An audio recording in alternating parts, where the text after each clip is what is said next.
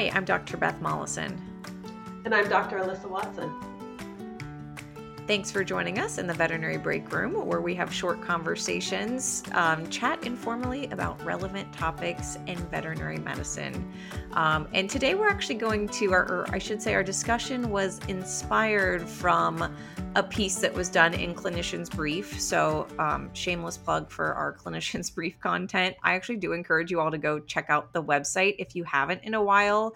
Um, we have made a concerted effort to kind of have more um, holistic content for lack of a better description. Of course obviously we have a ton of medically focused con- concrete peer reviewed content over on our website but we are also getting into sharing more things like about practice life um, and just kind of supporting the whole veterinarian. So the article that we're going to kind of discuss today is called a second opinion article where we actually have people write in about the you know the issues that they face in everyday practice. And so this second opinion article was about uh, clients who deny their behavior issues of their pet.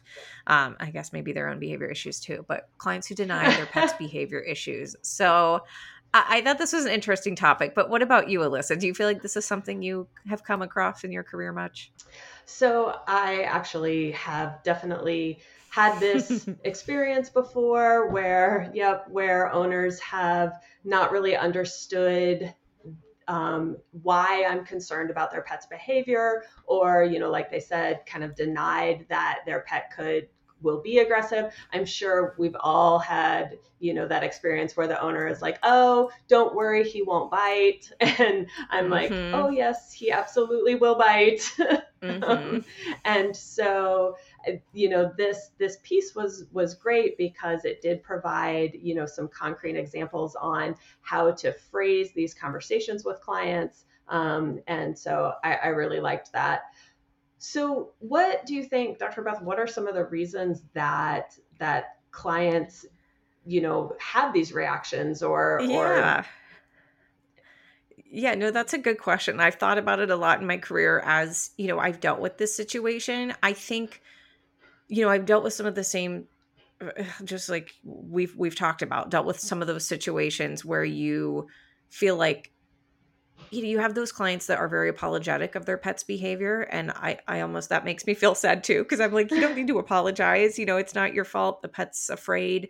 Um, let's mm-hmm. just find a solution. And you have those pet owners that are really wor- willing to work with you. And then yeah i've always wondered about this population of pet owners who just seem to like that it's that disconnect that's kind of confusing. So i should mention it was dr sarah wooten that wrote in the response to this um, second opinion article and she did address that question you know why is there a disconnect between the pet's behavior and the owner's perception of behavior? And the reasons she listed was one maybe they're embarrassed and so they kind of downplay the issue because of that.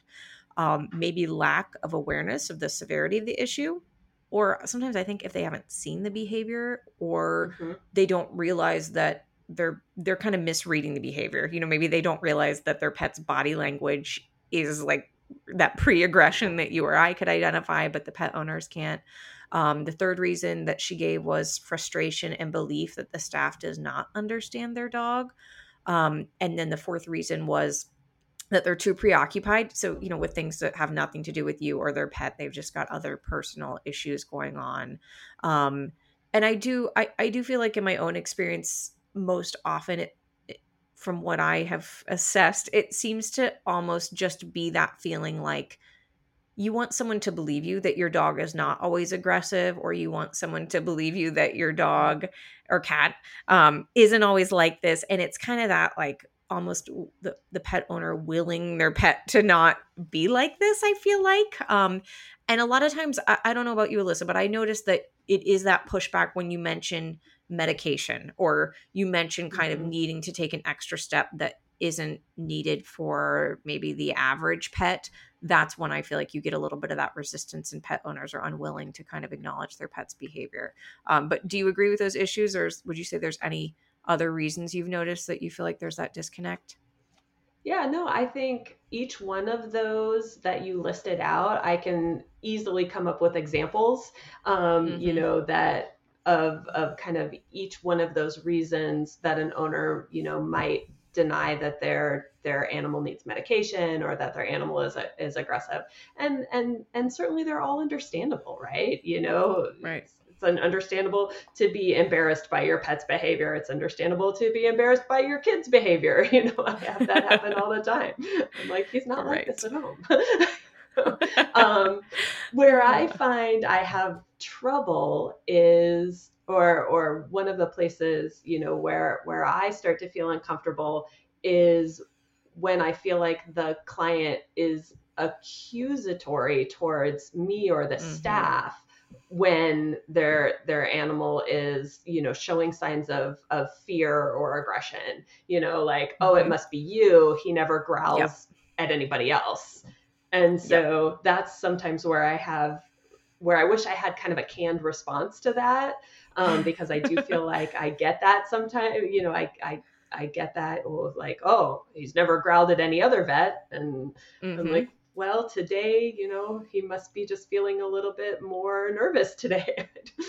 I don't know. Right, right. The finger pointing a little bit starts. Mm-hmm. Right. Yep, and so, I, and I think some of that is, mm-hmm. yep redirection because they're embarrassed yeah yeah absolutely like if it's not me it must be you type of a mm-hmm. situation rather than just acknowledging the facts of the the matter at hand i know I, I feel like as soon as i started reading this article this case from oh god it's been at least probably seven years since i saw this cat but i still remember it and it was yeah, a pet owner whose cat was very fractious, you know, very afraid in the clinic, and it just it, we were trying to give it a vaccine and um, couldn't do it with. I think it had bit one of the staff members already, and the pet owner wanted us to keep trying. And to me, it's always that language that really makes me angry when it when it turns to the like you just you guys just can't do your job. Like that is that is i mean just exactly what you're saying like and and she was willing to verbalize that you know she didn't beat around the bush. It was like why are you guys even here if you can't handle my aggressive pet? You know of mm-hmm. course without even giving you the chance to discuss maybe what some of the alternatives would be. So just underscoring the point that these behaviors with with clients are frustrating more frustrating than the the fractious pet themselves i feel like sometimes yeah, absolutely. I have had a client even go a step further than that and say that it was my job to be bit. You know, if yeah. I'm the veterinarian, that's, you know, well, that's kind of, you know, the risk that you take being a veterinarian mm. is. And so mm-hmm. that made me very frustrated. Yeah, that never feels good, does it?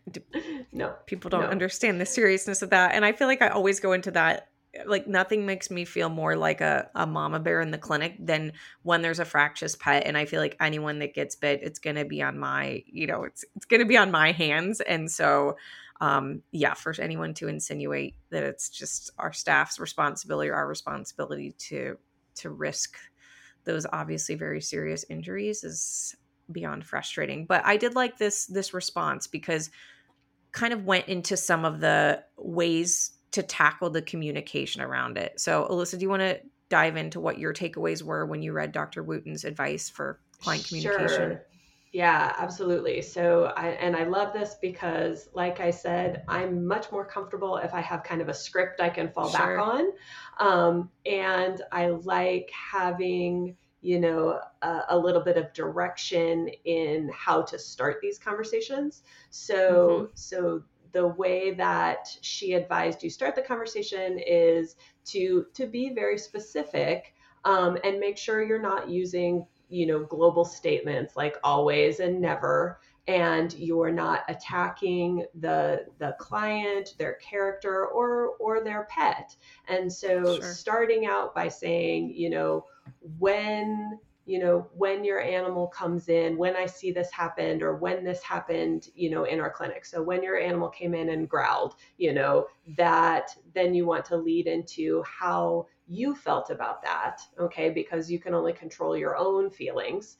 Um, so so then I felt, or you know, my staff felt like that that they you know were putting themselves in danger or you know the dog felt threatened um, when they when there were so many people in the room um, and then you have to actually then make that connection between how you felt and what you need to have happen instead, right? And I think that's where it's making that connection where I think I struggle and have trouble.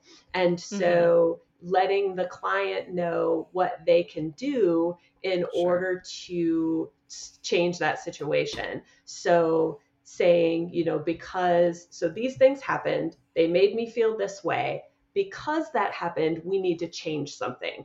Um, and so, mm-hmm. kind of following that line of thought, I think was very helpful to me. And mm-hmm. then, then you can get into what what you were saying, Dr. Beth, which is where oftentimes the pushback comes. Like, would you be willing to medicate your dog before they come in or would you be mm-hmm. willing willing to try some muzzle training or would you be willing sure. to come in another day when right. you know your animal is is feeling less stressed when it's not so busy when you know maybe we could try this appointment first thing in the morning um, and and so having that kind of detailed script and leading into each each thing was very helpful for me yeah i agree and i i feel like you know sticking to the facts yet being open to the partner's owner's emotions around the issue you know, showing a little bit of empathy toward them because it's not a fun situation for them either. And then I do feel like anecdotally, something like we mentioned that I have noticed is I feel like sometimes I meet that resistance when I start to bring up medications because I feel like pet owners immediately have that kind of little bit of defensiveness of like, oh, my pet doesn't need medication, or why are you just jumping straight to medication? So I do feel like maybe pairing, I like the way you phrased it, Dr. Lissa, where it's like asking if they'd be open to that I also anecdotally feel like it helps to say like a number, you know, kind of let them know they're not alone. You know, there are a number of pets who benefit from these medications and then making other concessions. Again, like you said, you know, let's try this appointment early in the morning, kind of showing the the pet owner that you're not there to just throw some quick meds to change their pet, but like you're there to look at the holistic situation and make several different adjustments so that the pet can get the care they need. But yes, I, I, I did like this article because I do feel like it offered some con- concrete advice and certainly um, let us all know we're not alone in these situations that crop up and, and make our day very frustrating.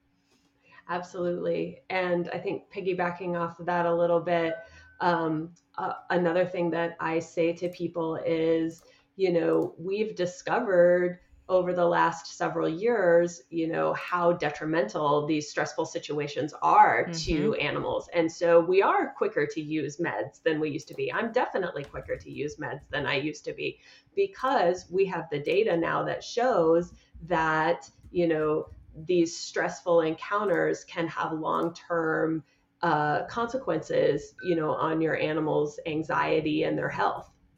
Mm-hmm. Yeah, absolutely. And I, I like what you said there, Dr. Alyssa, where I feel like so many people think back and they're like, well, I've never had to do this before. I've never had a pet that needed medication. But kind of looping the pet owner in, knowing this is a relatively new thing, we found it to be super beneficial for everyone involved. We can give your pet better care, um, you know, rather than just catching them off guard by all of a sudden, you know, walking back in the room with a prescription bottle. So, mm-hmm.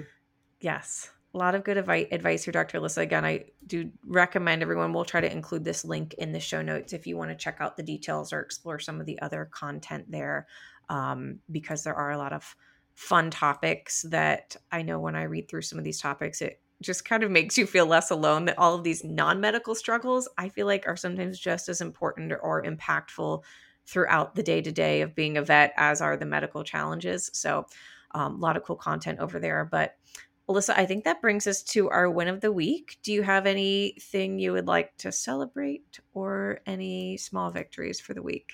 So I do have I do have something to share.